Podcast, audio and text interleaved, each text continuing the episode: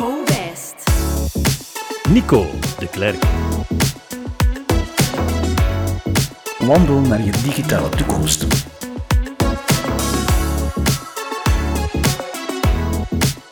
Ho West.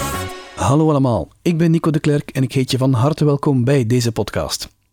Onder het motto Wandel naar je digitale toekomst praten we een half uurtje met een aantal vakspecialisten over een hot topic. We hebben het over techniek en over business. Over de verwondering rond de mogelijkheden van de technologie. Wat is het en hoe werkt het zijn maar enkele vragen die we ons en onze specialisten stellen. Maar we hebben het daarnaast ook over de impact, de meerwaarde en de uitdagingen die ons topic met zich meebrengt in de bedrijfswereld. En dus ook het leven van ons allemaal. Terwijl jij wandelt door de stad of de natuur, hoor je de insteek van professionals. Meer zelfs, na de wandeling borrelen er vast nog heel wat vragen bij je op over het topic. Maar ook over de eventuele studiekeuze die jij straks misschien maakt. Ook die worden beantwoord via een live QA met onze specialisten. Deze keer heb ik weer twee gasten gevonden die jou en mij volledig zullen onderdompelen in Web3. Het zijn Shane de Koning en Wannes Dolphin, onderzoekscoördinatoren van respectievelijk de clusters Informatica en Technologie en Bedrijf en Organisatie bij HOEST. Dus, klaar? Oortjes in en stappen maar.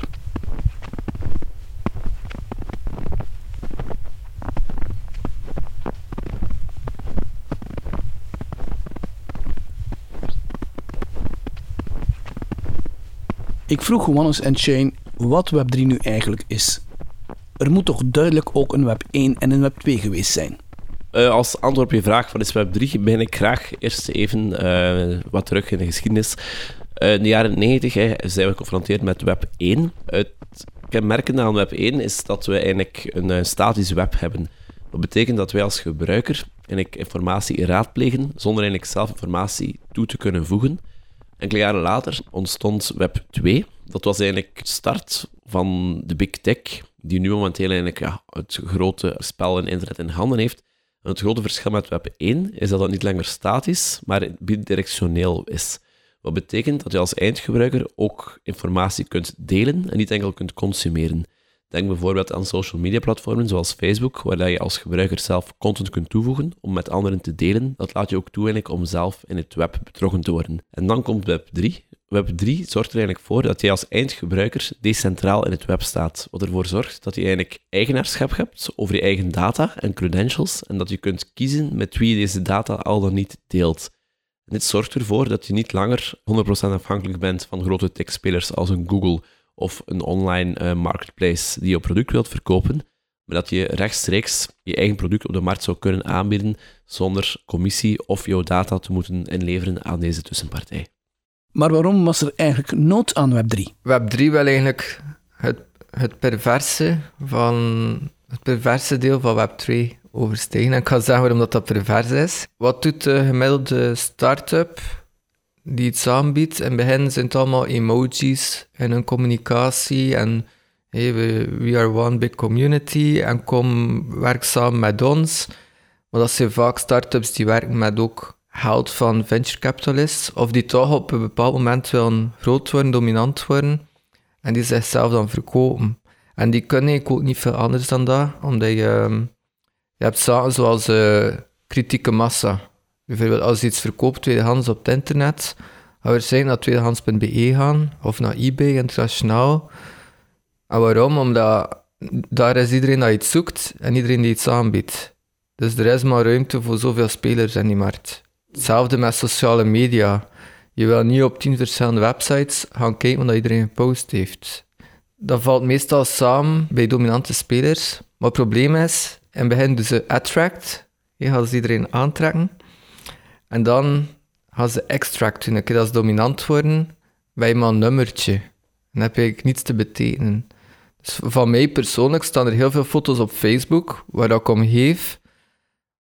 Maar waar ik nog nooit de tijd voor genomen heb om ze een keer mooi allemaal te downloaden en ook ergens anders te plaatsen. Maar moest, eh, moest er nu morgen een, hacker op mijn account hebben, rare dingen beginnen doen. En dan ehm, dat Facebook zegt, ja maar Shane, dat is hier niet gepast. Kijk, eh, we gaan je website verwijderen. Waarschijnlijk automatisch. Dan, dan moet ik ergens gaan hopen dat er iemand binnen Facebook nog eh, rekening houden met mijn verhaal. En anders ben ik gewoon alles kwijt. Dat is duidelijk. Web 1 omvatte enkel statische webpagina's. Bij Web 2 kwamen er interactieve mogelijkheden nog eens bij, met als groot nadeel dat alle informatie wordt bijgehouden en beheerd door de beheerder van de website of het platform. En dat zijn maar een beperkt aantal spelers, waardoor je een zekere centralisatie hebt. En daarnaast zijn er natuurlijk nog allerhande manieren waarop deze grote spelers informatie over jou verzamelen. Ik denk dat het grote verschil is als ik als Web2-gebruiker inlog, dan log ik meestal in met mijn e-mailadres of een andere login en een wachtwoord. Een alternatief is log in met Facebook of Google. Op vele websites kun je aanmelden door de credentials van Facebook en Google te gebruiken, wat op zich zeer gebruiksvriendelijk lijkt. Maar aan de andere kant is dat niet zo privacy compliant, want dan heeft Google en Facebook access tot alle informatie die je via hun logins betreedt. En als je rechtstreeks op het Web3 handelt, kun je via je private key, dus eigenlijk je wallet, dus de Web3 variant van een e-mail, een login, inloggen op het net zonder dat een derde partij eigenlijk toegang heeft tot jouw logins en jouw pad volgt. En dan kun je zelf opteren met wie je data deelt voor welke doeleinden. En op deze manier heb je dus eigenlijk een vrijheid in het handelen op het web, zonder dat je alle informatie en controle bij een grote tekstspeler legt. Ik begrijp wat je zegt, maar ik zie het probleem niet. Eigenlijk in Web 2, als, als particulier, verwacht je dat zowat alles gratis is. Voor Instagram betaal je niet, voor TikTok betaal je niet, voor Facebook betaal je niet. Als ik hier op café een glas, allez, een glas water is in principe gratis als ik een flesje water wil, dan verwacht ik dat ik moet betalen, dat is normaal. En tegenwoordig misschien zelfs 2 euro of meer moet betalen voor een glas water. Moest Facebook zeggen, we vragen 2 euro per maand voor Facebook, veel mensen eh, zeggen van, ja, waarom moet ik hiervoor betalen? We zijn zodanig gewend dat dat gratis is, maar eigenlijk is dat niet normaal. Als je, als je niet betaalt voor een product, dan ben jij het product. Oké, dus uiteindelijk worden wij inderdaad het product en die bedrijven zoals een Google met zijn analytics bijvoorbeeld, worden dan eigenlijk een zeer grote speler. Ik snap het belang en ik zie het probleem met Web 2. Maar hoe los je dat dan op met Web 3? En als alternatief Web 3 kun je een uh, account maken.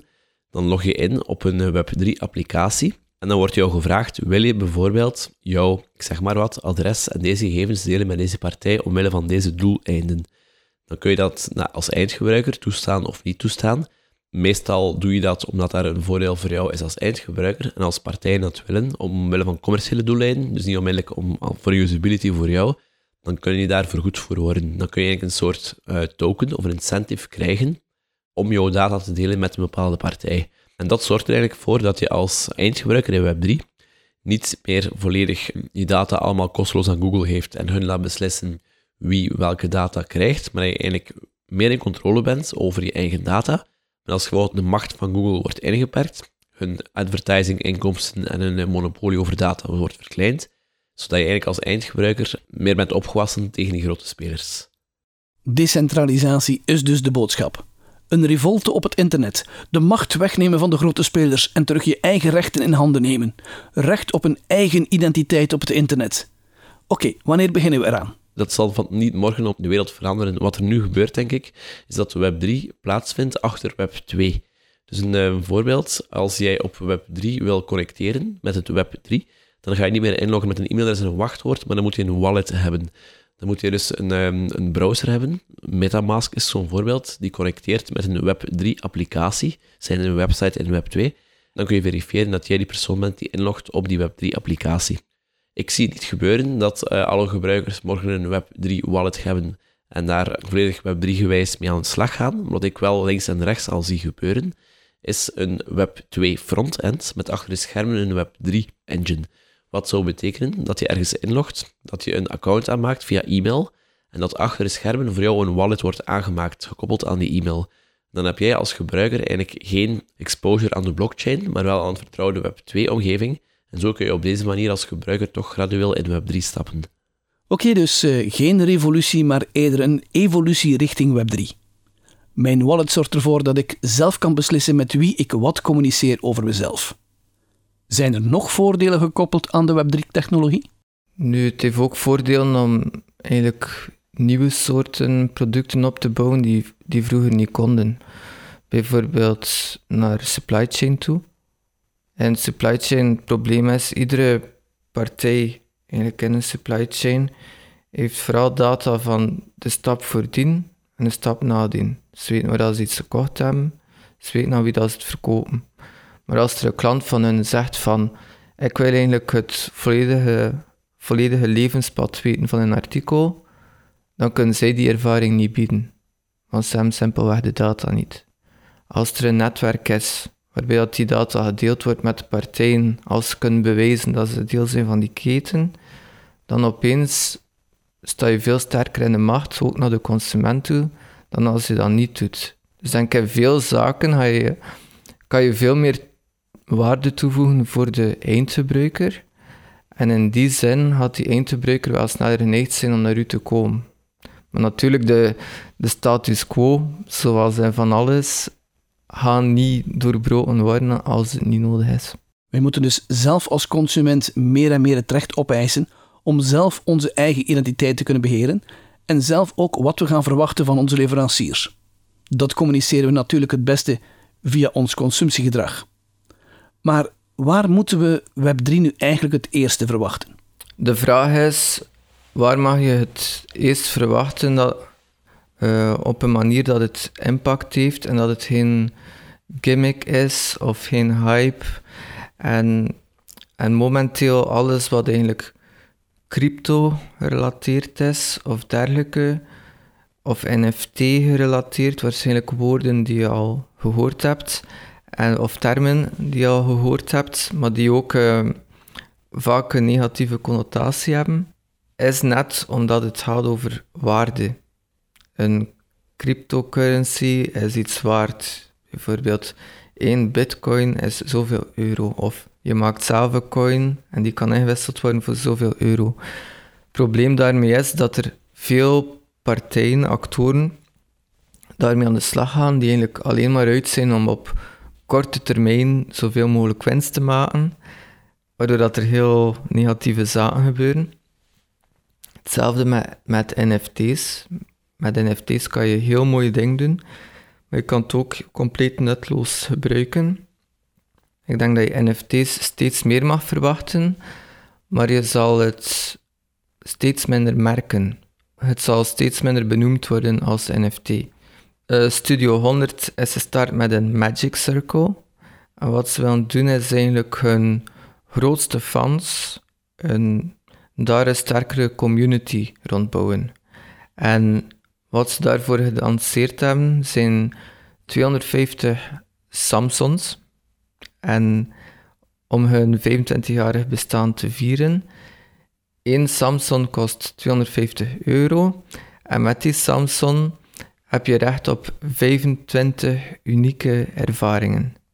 En de eerste drie uh, zijn bekend. En bijvoorbeeld één ervan is dat je een bepaalde musical een ticket krijgt. En na de voorstelling mag je blijven zitten terwijl iedereen weggaat en krijg je een unieke rondleiding achter de schermen. En dit creëert een ervaring waarbij dat je als fan je dichter voelt in die beleving, dat je ook iets verzamelt. Mocht dat geen NFT geweest zijn, maar gewoon iets dat in de database stond bij Studio 100, dan heeft dat iets minder waarde, want dat is verder af van jou. Dat is iets dat minder bezit. Aangezien dat dat een NFT is, en dus een NFT is een non-fungible token, dat is iets dat op een blockchain geregistreerd staat dat van jou is, en waarbij dat jij kan zeggen van nee, nu wil ik het verkopen, ik wil het overdragen naar iemand anders. Dat is een NFT. En het mooie daarvan is dat je eigenlijk een soort community building doet, maar dat er ook iets tegenover staat. Dat je eigenlijk aan de hand van zo'n ticket recht kunt hebben op een van de voordelen. Dat is één ding. En dus dat de fans worden betrokken. Maar het tweede is dat ze daar ook verder in kunnen gaan. Dat ze ook een decentraal autonome organisatie kunnen maken, waarin dat fans bijvoorbeeld kunnen voten of beslissen over wat zijn de volgende voordelen die we kunnen krijgen als leden. En dat je eigenlijk op die manier een uh, volledig nieuw businessmodel met nieuwe inkomsten en nieuwe customer touchpoints kunt creëren. Porsche heeft hetzelfde proberen doen, maar dat is dan niet gelukt. En waarom is dat niet gelukt? Denk ik. Als je op die website van Porsche komt, dan wordt daar gesproken over blockchain en NFT en over wallets. En dan moet je, zo connect wallet, dus dat is niet inloggen met een e-mailadres, dus dan moet je een Metamask wallet connecteren en daar Ethereum op zetten en dat transferen en gas voorzien. Dat is een complex, dus dat proces van een blockchain eh, transfer beheersen. En Plopsaland doet dat niet. Plopsaland heeft gewoon een website en daar staat maak account. Je maakt een account met je e-mailadres en achter de schermen wordt er eigenlijk een wallet aangemaakt op basis van je e-mailadres. Dan staat nergens het woord blockchain of NFT of token of gas fee. Dat, dat is het, het, eh, het Web 3 achter het Web 2 verhaal, denk ik, die wel een, eh, nieuwe business zal, zal geven. Web3 kan dus zelfs nu ook al aanwezig zijn zonder dat we het effectief zien of de technologie ook benoemen. We hebben wel al een aantal technologieën benoemd die hierbij betrokken zijn. Cryptografie, NFT's, blockchain. Is er nog technologie die van belang is? En hoe zijn we ook alweer tot die Web3 gekomen? Solid is eigenlijk iets, een concept uitgevonden door Sir Tim Berners-Lee. Sir Tim Berners-Lee is de uitvinder van het World Wide Web. Het is door die man dat iedereen www zit te typen. En die was eigenlijk heel teleurgesteld dat zijn uitvinding, iets dat, dat hij zag als iets decentraals, ehm, dat dat eigenlijk misbruikt werd door een kleine groep enorm krachtige bedrijven en dat dat alleen maar meer en meer in die richting ging. En dus die zei van, ik ga iets uitvinden, ik ga een bedrijf oprichten, maar ik ga ook een standaard ontwikkelen, een specificatie, waarbij dat eigenlijk iemand iets zelf kan opslaan en dat een andere partij dat kan opvragen. Dus wat hij wou, of wat zijn bedoeling was, was dat de data door de gebruiker zelf kon beheerd worden. Dus dat de applicatie die iets doet met de data ontkoppeld wordt van waar de data is. En hoe ik het het vaakst vergelijk is iets fysieks is veel duidelijker. Bijvoorbeeld, je hebt, je hebt een huis, je hebt foto's, je foto's liggen in je huis. Dat is behoorlijk duidelijk, het zijn jouw foto's en iemand anders is er naar aan het kijken en zal nu ook niet opeens verdwijnen. Wat is het probleem met iets digitaals? Je merkt dat niet. Of dat je foto nu op Facebook staat of op Google Drive of op jouw toestel, je klikt erop en die foto verschijnt op je scherm. Maar uiteraard, als die foto bij jou staat en je verwijdert die niet, dan gaat die ook niet verwijderen. Of gaat die niet verdwijnen. Als eh, op Google Drive je account weg of op Facebook, dan is die wel verdwenen. Dankjewel, Sir Tim Berners-Lee. Dus Solid zorgen ervoor dat mijn informatie niet zomaar verdwijnt. De term blockchain is al even gevallen. Ik weet dat blockchain, dat is een van de weinige zaken die ik ervan wist, gedecentraliseerd is. Is er nog iets dat van belang is? Dus blockchain is een soort traceability verhaal. Dus je kunt een transactie doen. Die transactie is pleegbaar voor iedereen. Niet tot het niveau van naam en adres, maar tot het niveau van nummers tot met nummers. En wat achter die nummers zit, dat is onzichtbaar. Maar ik zou bijvoorbeeld een, een handtas, ik zou daar een, eh, een QR-code, eh, dus een soort cijfers en nummers, kunnen, een mooie voorstelling kunnen inplakken. En dat zou een transactie kunnen zijn die geregistreerd is op de blockchain. Dus ik als Louis Vuitton maak nu die tas van echt leer uit Marokko en die tannerij gel- gelooid, et cetera. Maak een heel verhaal. Ik zet die on-chain. De hash van die transactie maak ik in een QR-code, wordt gedrukt in die tas. En als die tas dan ergens in de winkel ligt of op de markt komt of tweedehands wordt verkocht, kan iemand die QR-code scannen. En dan kun je met die hash dus eigenlijk de transactie valideren. En dan zie je dat dit product officieel op die datum door Louis Vuitton is vervaardigd in die locatie met dat leer. Dus dat is een soort digitaal paspoort van, van, van, van, van zaken eigenlijk, die ervoor zorgt dat je dingen kunt vastleggen zonder dat je eigenlijk een, eh, een, een not te vertrouwen partij hebt die dat moet doen. Non-repudiation heet dat soms nog wel eens. Het is bewezen wat de geschiedenis is en dat kan niet meer verloochend worden. Zijn er nog mogelijkheden met deze nieuwe technologie voor onze moderne maatschappij? Een toepassing van Web3, waar ik heel enthousiast over ben en waarvan ik vind dat deze matuur genoeg is om vandaag al volop te gebruiken, en waarvan ik vind dat, dat ze te weinig nog toegepast wordt, is tokenization. Tokenization betekent dat je iets in de echte wereld of de fysieke wereld, dat je daar iets tegenover gaat plaatsen digitaal of in de, op een blockchain. En dat zou kunnen zijn een stoel. Je koopt de stoel en je hebt er digitaal een token van die één op één overeenkomt met die stoel. Nu, die stoel is nu niet zo'n interessant voorbeeld. Wat ga je doen met die stoel? Nu, het zou kunnen een designstoel zijn, waarvan er, er maar één unieke is in de wereld. En in een metaverse is er een wereld en je wilt diezelfde stoel daar plaatsen. Maar je wilt niet dat iemand die die stoel niet gekocht heeft, dat die die stoel kan plaatsen in die wereld. Wel, dan bijvoorbeeld zou dat al een nut kunnen hebben. Maar wat er nog veel interessanter is aan tokenization, is je kan iets in de echte wereld, waarvan er maar één iets is, kan je oneindig of zover opdelen dat je wilt in de digitale wereld. En dat is gebeurd in het uh, Koninklijk Museum voor Zonnekunst in Antwerpen. Daar is er een schilderij. En een schilderij dat veel geld kost. Veel meer geld dan dat de gemiddelde particulier bezit. En dat maakt het wel moeilijk voor veel mensen om, om te investeren in iets dat waarde behoudt. Een huis is iets heel stabiels om waarde in, in vast te plaatsen. Er is één probleem je moet wel voldoende geld hebben om dat huis te kopen. Hetzelfde met de kunst. Het is misschien interessant om een kunstwerk van een topschilder te kopen, maar je moet al veel kapitaal hebben om dat te doen. Dus wat heeft dat museum gedaan?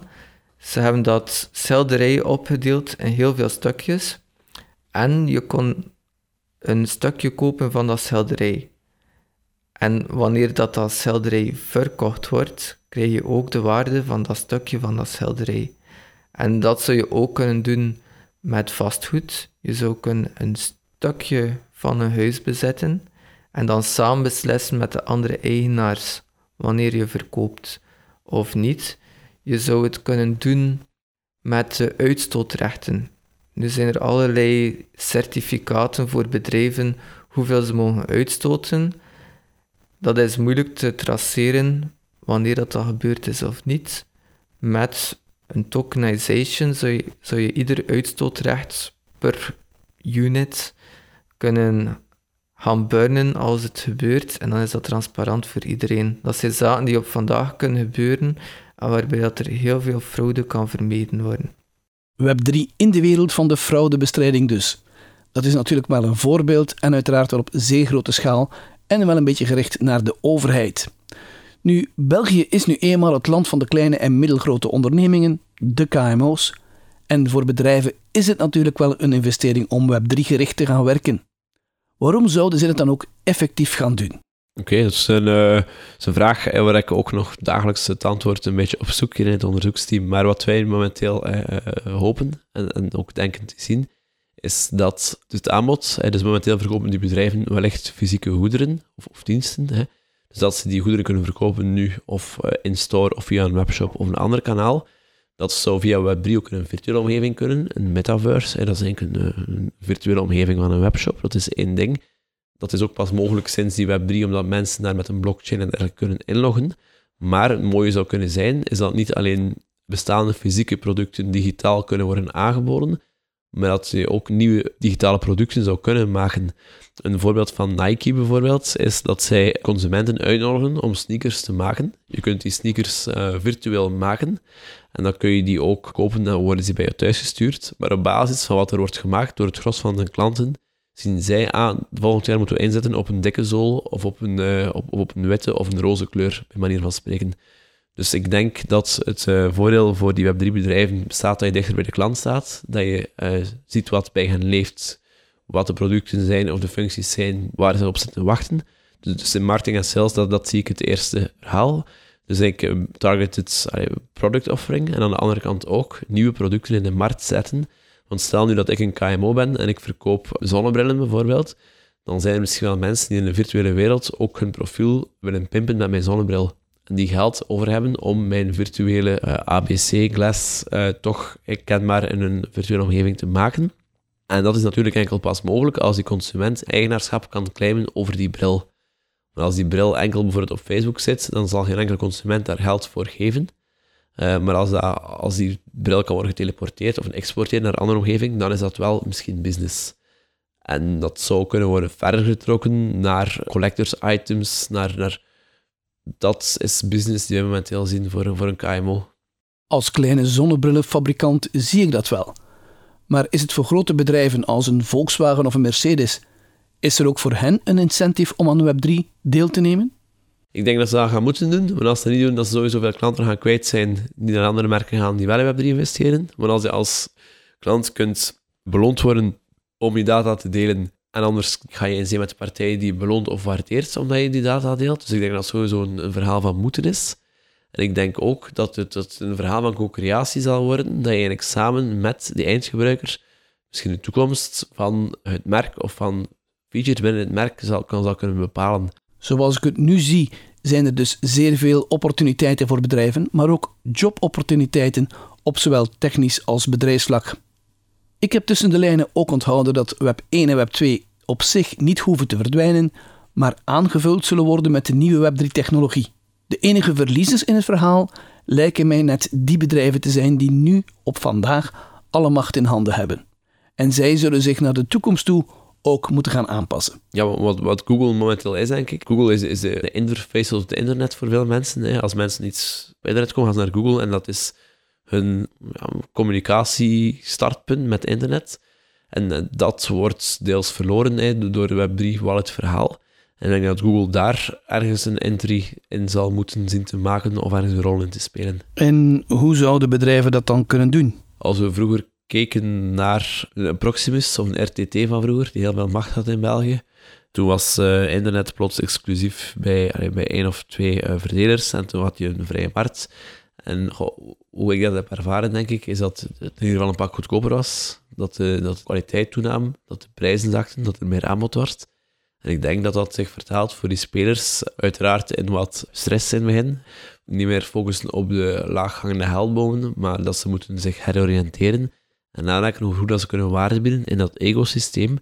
En ik denk wat Proximus dan, dan doet, is niet um, louter focussen op het uh, eh, SS van het aanbieden van veel te dure abonnementen tegen een exclusiviteitsovereenkomst, maar nadenken van hoe kunnen we hier met de klant waarde creëren en waarom zou de klant ons willen en niet een andere. En uitbreiden met andere diensten, bijvoorbeeld uh, support services, klanten ondersteunen bij, betaal, bij bepaalde strategische beslissingen. Dus de band met de klant opnieuw heruitvinden, niet op basis van exclusiviteit of op, allez, basis van dat, omdat ze geen alternatief hebben, maar omdat ze jou willen. En ik denk dat dat net ook het, uh, het Web3-verhaal is voor bedrijven. Dus dat bedrijven eigenlijk niet meer werken met klanten omdat die klanten niet anders kunnen, maar dat ze werken met klanten omdat die klanten bewust willen werken met die bedrijven. En ik denk dat dat een uitdaging is uh, die zeer veel potentieel voor die pioniersbedrijven met zich meebrengt om daarin in verder te gaan. En opnieuw, ik, ik zie nu ook niet gebeuren dat, dat Web3 uh, morgen mainstream wordt. dat is een aanvulling op Web2. Web2 zoals dat nu bestaat, dat loopt perfect. Gewoon dat er al een aantal gatekeepers zijn die eigenlijk zeggen dat je de spelregels volgt van hen en daar een prijs, zijn er de data of een hoge commissie op online transacties of dergelijke voor betaalt. Maar dat je dan aan de andere kant kunt kiezen om vrij te handelen op het net met merken en personen met wie dat je wilt, tegen de voorkeuren of de, de, de bepalingen waar je zelf mee overeenstemt. En dat je dan eigenlijk een soort um, ja, een meer vrij profiel krijgt op het internet, met als opportuniteit voor die bedrijven om jou ja, warm te maken, om data met hen te delen, om, je, om een band met de klant eigenlijk te herzien. Dat denk ik dat de mogelijkheid is voor, eh, voor, voor bedrijven in Web3. Dat is duidelijk en daarmee besluiten we weer deze zeer interessante babbel over Web3. Mijn gasten konden wellicht nog dagen doorgaan, maar ons halfuurtje zit er alweer op. Hopelijk heb je nog veel vragen en kun je die stellen op ons QA-moment. Duurt het nog even en kun je niet zo lang wachten? Of vond je dit topic minder jouw ding? Niet getreurd. Er zijn nog afleveringen van de podcast en West biedt ook nog massa's opleidingen aan. Daar zit er vast wel eentje bij die perfect bij jou past. Surf dus nu als de vliegende bliksem naar howest.be voor meer informatie en vind die opleiding die jou op het lijf geschreven staat. We horen elkaar vast nog weer. een volgende keer.